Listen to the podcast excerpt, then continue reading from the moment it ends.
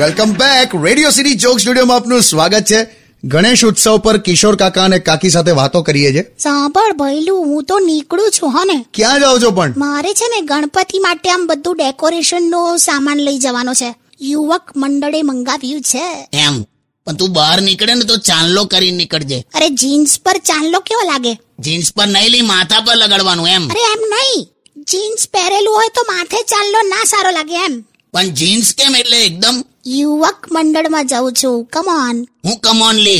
હવે નાના નાના આશિકો ઊભા કરે છે તું એ સાંભળો ને આ મને છે ને આમ કોઈ યંગ છોકરો ભગાડીને લઈ જતો હોય તો તમે શું કરો હું એને કહું કે ભાઈ ભાગીશ ના આરામથી લઈ જા છે ને તો શું કરું પણ પેપરમાં એડ એડ આપીશ ચલ એડ એડવર્ટાઇઝમેન્ટ આપી દઈશ કે તું ખોવાઈ ગઈ છે બસ તોય ના મળું તો તો જેને મળે એની મારે વાત જ નથી કરવી પછી એક મિનિટ ઉભી રહે ને, મારે કંઈક બીજી વાત ચાલતી હતી હમણાં રેડિયો સિટીના તમામ લિસનરને કિશોર કાકા તરફથી મિચ્છામી દુકડમ કોઈ વાતને લઈને તમને કંઈક ખરાબ લાગ્યું હોય દુઃખ થયું હોય